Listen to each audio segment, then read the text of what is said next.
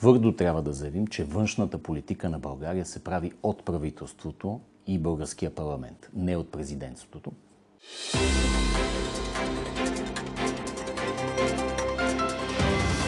На 18 май големите бизнес организации свикват в София голям протест с основно искане спиране на бедността. Как ще отговори на това предизвикателство правителството?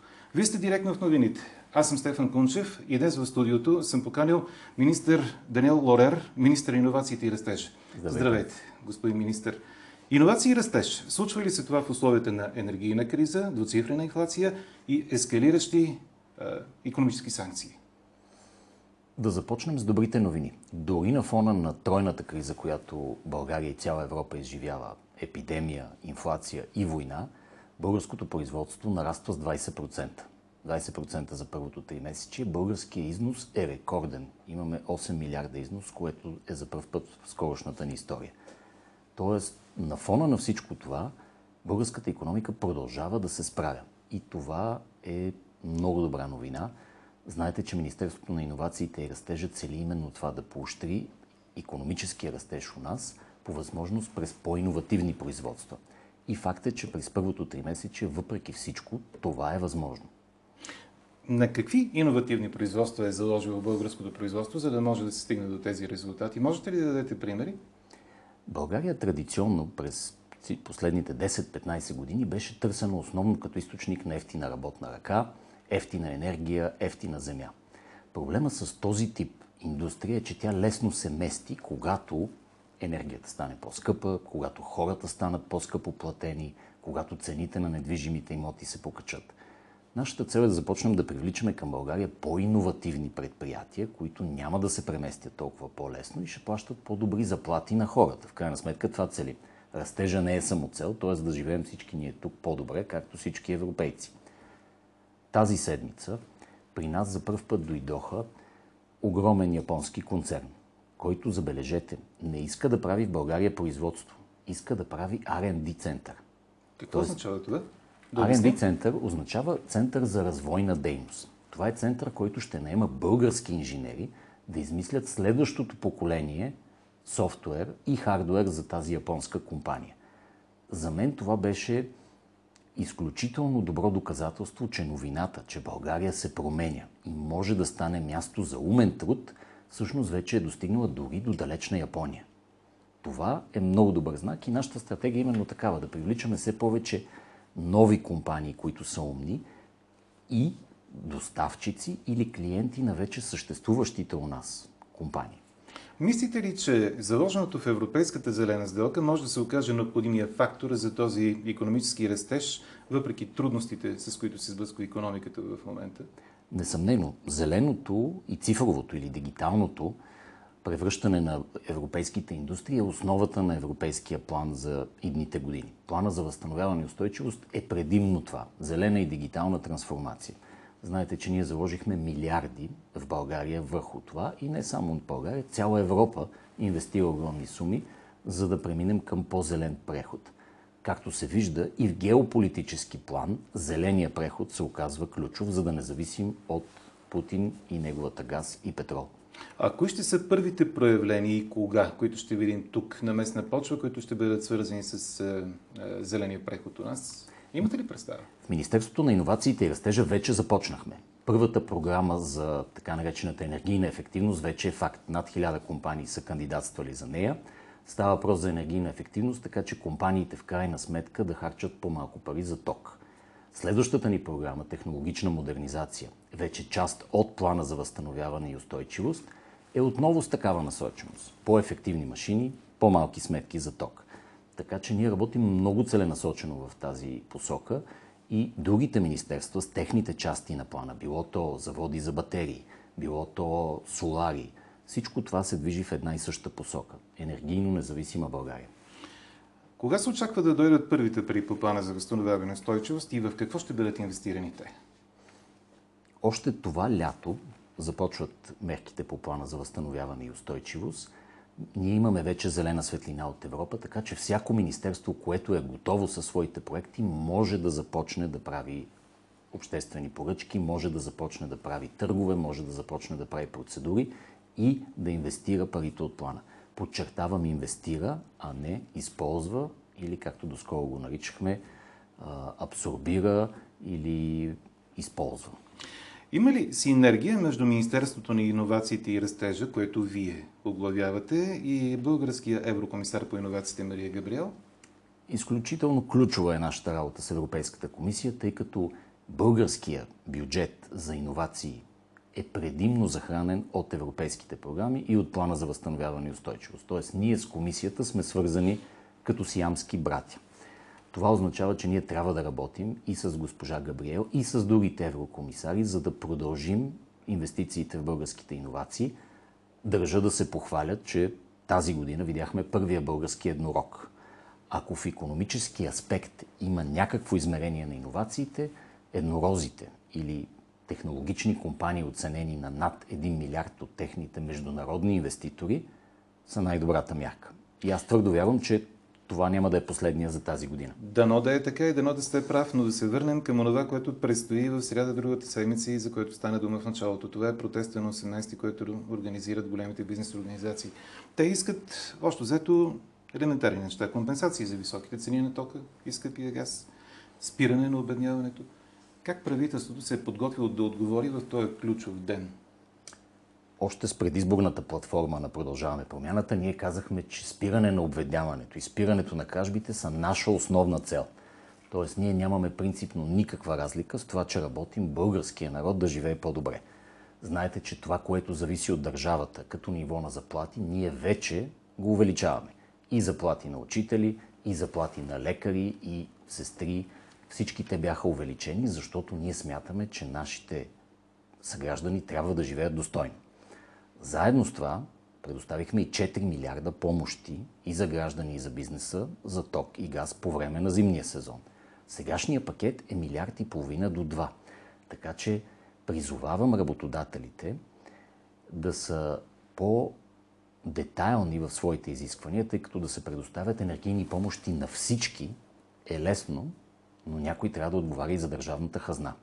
Всичко, което ние можем да направим, го правим и искаме да продължим да го правим в рамките на един диалог, но не искаме да бъдем записвани на срещи, не искаме да си разговаряме с крясъци през медиите, искаме да поддържаме един активен диалог, за да намерим най-доброто решение за най-засегнатите економически групи, а не тези, които правят голяма печалба от настоящите разлики в цените. Точно това беше и въпроса. Кой не разбра правилно ситуацията? Вие ли не я обяснихте както трябва или бизнеса не ви е, разбра нормално? Как мислите? Къде се скъса връзката между това, което вие казвате, защото то звучи много хубаво? То звучи съвсем реалистично. Защо обаче 15 000 човека в центъра на София, тирове отново, 200 автобуса?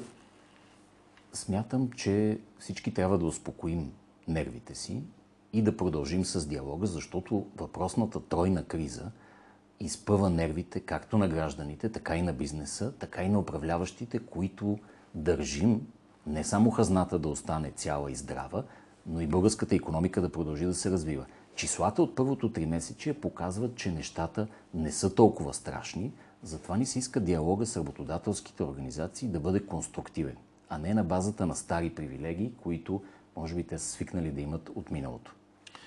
При посещението си в Съединените щати, премиерът Кирил Петков договори доставки на два танкера в течнен газ и възможност Българ газ да сключи дългосрочен договор за такива доставки. Колко танкера, имате ли представа, са необходими, за да се покрият месечните потребности от газ на България? Нека, може би, първо да споделя безкрайната си гордост като българин от това, че най-после български премиер е прият достойно в европейските и американски столици. Представете си същата ситуация преди година-две, когато български премьер би трябвало да свърши същото нещо за България. Чакахме връзката с Азербайджан 10 години, тя не се случи през Гърция. Чакахме азерския газ, нямаше го, за сметка на това руски петрол, руски газ, така. Изведнъж българския премьер е прият като равен в Съединените щати и в рамките на няколко дни той успява да договори цена на газ, който е една от най-търсените стоки в момента. Не е нещо, което е лесно откриваемо, под цената на Газпром. Аз съм горд по две причини. Първо, че България има премиер, който е достоен да защитава нашите интереси навсякъде, включително в най-силната държава на света. И че мита с най-ефтиния руски газ приключи.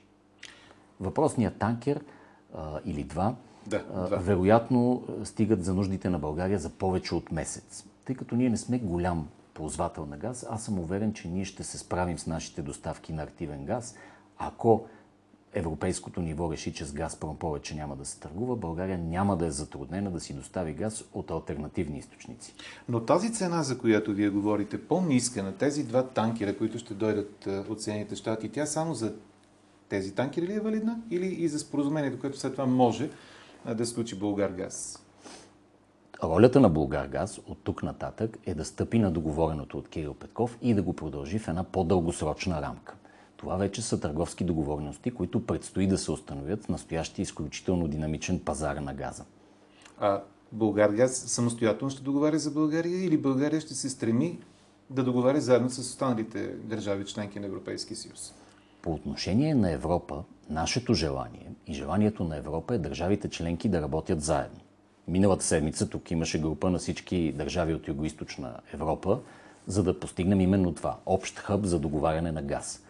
Според мен ще отнеме техническо време, докато всички държави се стиковат, особено в настоящия труден момент. Но рано или късно това ще се случи и всъщност ние трябва да сме благодарни на Путин, че най-после неговата агресия започна да лекува не само България, цяла Европа от нейната летаргия по отношение на зависимостта и от Русия като енергия. Да ви попитам и това. Смятате ли, че взаимоотношенията между България и Газпром вече са приключили окончателно? Тоест, има ли шанс те да се възобно- възобновят и при какви условия? Газпром е геополитическо оръжие. Той не е независима компания. Газпром прави каквото Путин реши, че е адекватно на геополитическата сцена. Газпром едностранно спря доставките на България. Това не е за първи път. 2013 или 2014 отново спряха на цяла Европа през Украина доставките, така че на Газпром трудно може да се разчита. Дали Европа ще позволи на страните членки да договарят газ с помощта на някакъв механизъм, който не пречи на санкциите, предстои да видим. Но аз съм убеден, че с или без Газпром българската енергетика няма да страда от липса на газ. Продължаваме промяната обеща дясна политика с тези мерки. Какво тогава да очакваме да включва антиинфлационният пакет от мерки на правителството, който предстои скоро, вероятно да научим? Дясната политика с леви мерки се вижда по целия път на правителството от изборите насам. През актуализацията на бюджета, всъщност още миналото лято, новия бюджет 2022, който включи увеличение на заплатите на учителите, знаете, че това беше основно перо там. Новия здравен договор, който току-що беше гласуван. Новия здравен договор включва увеличение на лекарски заплати, сестри, за да не ги губим по Западна Европа. Ние си ги искаме тук. В крайна сметка ние ги образоваме, ние ги учим. Нека работят за нас, но на достойни пари. Така че лявата политика или достойната социална политика е залегнала здраво в нашите действия. Антиинфлационният пакет няма да е изключение. Вероятно там ще има мерки както за пенсионери, така и за деца или социално слаби. Предстои да видим конкретните детайли. Кога се очаква той да бъде обявен? Вице-премьерът Василев спомена, че това ще стане в рамките на едните седмици. Вероятно седмица, две. 25 стотинки отстъпки при зареждане на 50 литра гориво на бензиностанция. От кога ще влезе това в сила и за всички бензиностанции ли ще въжи? Ние сме най-бедната страна в Европа. И това означава, че ние в продължение на едно десетилетие сме оставени в състояние на бедност, защото не сме гонили агресивно економическо развитие. Напротив, го- го- гонили сме модел на експроприация на държавните средства за частни нужди. Нашата мисия е да спрем това.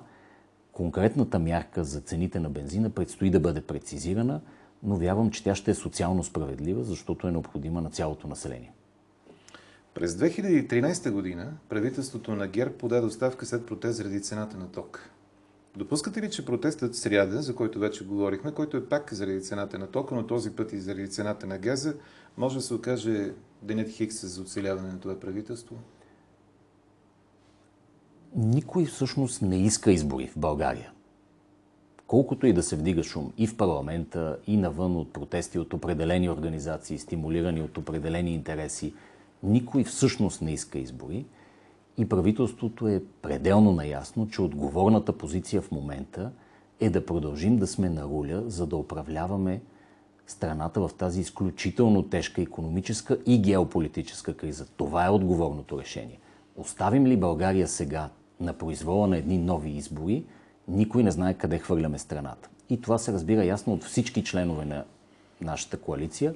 Виждате, че въпреки дебата за определени номинации, закони, мерки, да, ще стане никой не си тръгва. в разговора ни това, да. А, Междувременно споделяте ли мнението на премьера Кирил Петков, че някои се опитват да раздухват вътрешно недоволство и ако да, кой има интерес според вас от това? То е съвсем очевидно. Достатъчно е да видите пропагандата на Кремъл и пропагандата на определени среди у нас, за да видите, че те почти напълно се припокриват. Всъщност, руския интерес или по-точно интереса на Путин е в България и въобще в региона да има економическа дестабилност. Твърди се, че в България са влезли над 200 000 беженци от Украина, като почти половината от тях са останали тук. Сега голяма част от тези беженци са настанени в е, хотели на морето. Има ли достатъчно държавни бази, каквито са плановете на правителството, в които украинците бъдат преместени, за да не пострада летния туристически сезон? Позволете да споделя две изключително важни неща по отношение на украинците, с които ние в България обикновено ни е трудно да се хвалим, че сме се справили добре с нещо, но всъщност това, което се случва с украинските бежанци е наистина впечатляващо. България е първа в Европа по регистрации по статут на временна закрила. Това е изключително сложно техническо мероприятие, тъй като всички те трябва да преминат през определена процедура с Агенцията от бежанците и МВР. Ние сме номер едно по процент регистрирани украинци. Знаете, че ние заварихме агенция за бежанци, която на практика не функционираше след десетилетия да, летания. Направихме щаб, агенцията заработи, заедно с колегите по агенция за етостта и от МВР, 97% от 100 хиляди украинци у нас са вече регистрирани. Второто уникално нещо, което България направи, и това също трябва да се споменава, е настаняването в хотели. Никой в Европа не настанява бежанци в хотели. Никой. Е, добре, но сега тези хотели трябва да работят пък за лятото. Българското да правителство туристи. посрещна достойно украинците, настани ги в хотели, от което всъщност хотелиерите по морето имаха един мини сезон посред зима. Сега част от тях ще бъдат изведени по държавни станции, тези, които искат да останат там, и част от тях ще отидат на квартира с някаква форма на държавни помощи. Това е плана, по който се работи в момента. Наскоро си спомням, че прочетох някъде, че се подготвя идея и на физически лица, частни, собственици на жилища, на апартаменти, ако приемат украински беженци, да бъдат подпомагани от държавата. Това дали все още е актуална идея? Това беше ситуацията още по време на хотелското настаняване. Всеки едно юридическо лице, било то да. хотел или квартира или Airbnb, можеше да бъде поощрено по този начин. От сега нататък, вероятно, това ще бъдат само държавни имоти, станции, бази, общежития. А какво ще стане, ако започнат да идват бежанци от Русия, например? Мисли ли правителството в тази посока и всъщност как, как може да им помогне пък на тях? Лично аз вярвам, че економическите санкции върху Русия ще предизвикат много сериозна економическа криза там. Тя още не е съвсем очевидна, но ние в Министерството на иновациите и растежа го виждаме тъй като много компании, които работят с високо образовани инженери в Русия, вече се обръщат към нас и казват, тези хора трябва да ги спасяваме. Те искат да напуснат Путинова Русия, не са съгласни с това, което става. Моля, намерете механизъм как те могат да работят при нас в България. Намерихте ли?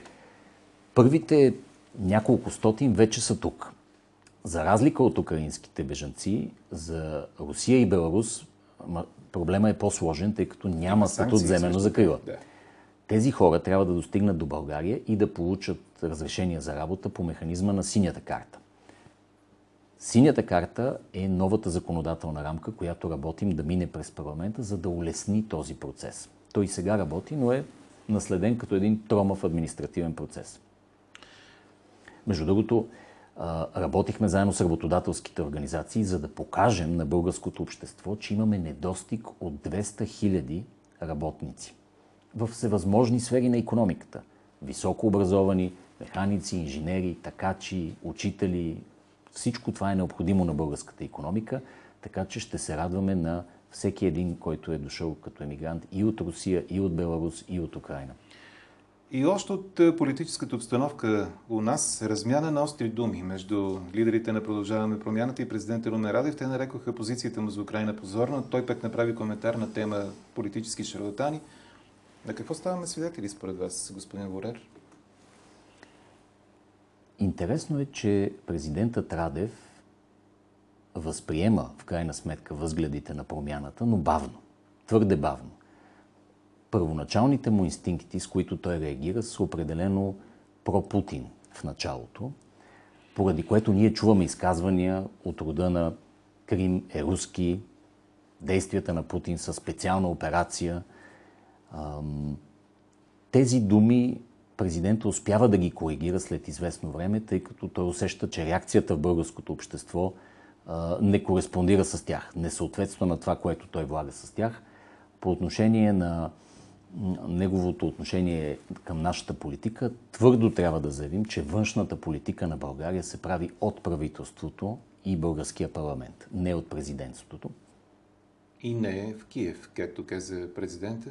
Тя не се прави нито в Киев, нито в Нью Йорк, нито в Брюксел. Тя се прави в София, но е изключително важно да подчертаем на кои съюзи България е член. Тя е член на Европейския съюз и тя е член на НАТО. Тоест, нашата позиция не е между Европа и Русия, нито между НАТО и Русия. Нашата позиция е с Европа и с НАТО за Украина. И като стане дума за Европейски съюз, да поговорим за Северна Македония и българското вето върху преговорния процес за членство в Евросъюза. Веднага след изборите у нас Скопие ви посочи като идеалния външен министр, с който би разговарял с удоволствие. От ваша гледна точка сега, кога ще приключи и как този случай? Въпросът с Северна Македония естествено премина на по-бавни обороти преди войната, която избухна в Украина. Естествено, че тази геополитическа криза измести целия фокус на Европа и на целия свят към кризата с Украина и Путин. Но не трябва да имаме никакви иллюзии. Войната в Украина ясно показа, че геополитическия вакуум в близост до Путин се наказва. И то се наказва жестоко.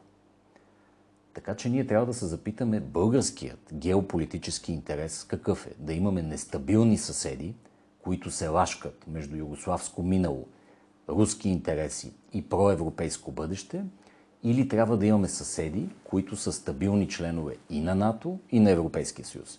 Мисля, че всеки трезво мислещ български политик има само един отговор. Бъдещето на Северна Македония е и в НАТО, и в Европейския съюз. Така че България и Северна Македония трябва да намерят разрешение на проблема помежду си и аз мисля, че това вече е по пътя си. Българското вето е обословано от един много важен въпрос. Македонските българи. Това е основният интерес на България. България трябва да е сигурна, че македонските българи се чувстват равноправни там, точно както всички други народи, упоменати в Македонската конституция. Именно по този план работим, така че да имаме ясни стъпки. Вдигане на вето, промяна на Конституция и започване на преговори за членство в Европа. Между другото, въпросните преговори не свършват от днес. По всяко едно време България може да поставя вето отново и отново и отново. Така че това не е една стъпка, това ще продължи поне 10 години и няма никаква причина България да спира този процес в момента, в който бъдем осигурени, че македонските българи ще имат равни права с всички останали там. Кога очаквате все пак обаче това да се случи? Вдигането на това вето, което в момента е актуално. Вие казвате, вървим в процес. Този процес кога се очертава да приключи според вас? Основните стъпки ще бъдат първо съгласяване на процеса с Европа и с Северна Македония, дискусия с този процес и неговото съглашение между коалиционните партньори и българския парламент. Това са стъпките пред нас за близките месеци. Има ли обвързаност между вдигането на българското вето и тези почти 12 милиарда лева, които страната ни очаква да получи от Европейската комисия по одобрения вече план за възстановяване на устойчивост? Да. Това беше забавна теза на опозицията, защото... Но това ви събра всичките вас, така, четвърната така, коалиция много успешно. Така е. Забавно е, защото опозицията не можа да финализира българския план за възстановяване и устойчивост в продължение на много време. Въртяха го, въртяха го и така и не се получи. Дойдоха временните правителства. В рамките на 100 дни нашето правителство финализира плана и госпожа Урсула фон дер Лайн, отново, забележете външно-политическия знак, дойде специално в София, за да каже добре свършена работа. А това не се ли случва и при другите държави по същия начин или само при нас беше изключение? При нас беше изключение и особен знак на уважение към това, което сме свършили за 100 дни. За да финализираме този план, 13,6 милиарда, близо 10% от брутния вътрешен продукт на България за една година, които идват в България не обвързани нито с Северна Македония, нито с позицията ни за Украина. Вие сте част от най-тесния кръг членове на партия Продължаваме промяната, които взимат важните решения. Готвите ли се за избори в партията и за какви, евентуално? Изборите предимно вълнуват опозицията. Опозиция, която е свикнала да е в контрол, опозиция, която е свикнала да експроприира държавни средства в особено големи размери и която спекулира с настоящата геополитическа нестабилност и економическите кризи у нас. Дори опозицията, в голямата си част, осъзнава, че избори в момента са лошо нещо за България и всъщност никой не ги иска. Ние не ги искаме. А как тогава гледа вашата партия на факта, че ГЕРБ продължават да бъдат водеща политическа сила? Поне такива са нагласите, които проучванията, например, показват. Помните социологическите проучвания миналата година. Продължаваме промяната нямаше никъде. Тя беше четвърта, пета, последна и в крайна сметка спечели изборите, защото спечели доверието на избирателите. Така че социологията в момента, частична, пълна, повече анализатори в толкова тежък момент за българската економика, не отразява напълно нагласите при едни евентуални избори. А как гледате в продължаваме промяната на новия политически проект, обявен от бившия служебен премьер и доскорошен министр на отбраната в това правителство Стефан Янев? Ние не се тревожим от политическа конкуренция. Политическа конкуренция, с която можем да работим градивно, с която можем да работим за бъдещето на България, е добре дошла, но не за бъдещето на Русия. Ако ви разбрах правилно, вие нямате общи и не бихте имали общи идеи с една такава партия, така ли? На Стефан Янев. Отново, в геополитически план за нас е изключително ясно, да се разпознае мястото на България в Европа и в НАТО. Позицията на нашите съюзи по отношение на Украина е ясно заявена и ние намираме общ език с онези, които я разбират и подкрепят. Как и кога се очаква да бъде решен въпросът с нови управител на БНБ? Това, което последните стъпки показаха, е, че новият управител на БНБ трябва да бъде обществено призната фигура от всички политически сили кандидатури, които са политически обвързани, очевидно трудно ще преминат коалиционния съвет. Така че аз мятам новото направление да бъде изборна фигура, която е наистина професионално и обществено призната от всички. Стана ли ясно откъде идва хакерската атака, която порази всички 6000 компютъра на българските почти в цялата страна и кога почтите евентуално ще започнат да работят пак нормално? Спекулациите са отново за хакерски атаки, които идват от путински организации нали, в рамките на всички тези ескалации на политическото и економическо напрежение у нас. Както всяко нещо в България, заварихме, заварихме почтите една антика, неработеща фирма, която трябва да бъде модернизирана. В момента се опитваме да я възстановим. Ако те бяха реагирали по-бързо на хакерската атака, може би още ще да работят. Но тъй като старото ръководство беше изключително летаргично се наложи то да бъде освободено. И накрая за вас като човек, след 20 години работа, липсва ли ви предприемачеството? До голяма степен Министерството иновациите и растежа е предприемачество в името на цяла България, така че аз се чувствам лично изключително удовлетворен от нашата мисия. Говорите пет езика, иврит, английски, френски, немски и руски. Имате три деца, а те колко езика владеят? Английски и френски и български. Трички. И те ли като вас се очаква да завършат образованието си в е, Телвив? Не мисля. Мисля, че те ще имат хоризонти, може би в България, може би в Европа. Ако решат Телавив, това също е опция. Светът е толкова по-отворен в наши дни, отколкото беше когато ние израснахме, че направо им завиждам на това, което им предстои от тук нататък. Благодаря ви за този разговор. Това беше всичко за днес. Даниел Лорер, директно в новините.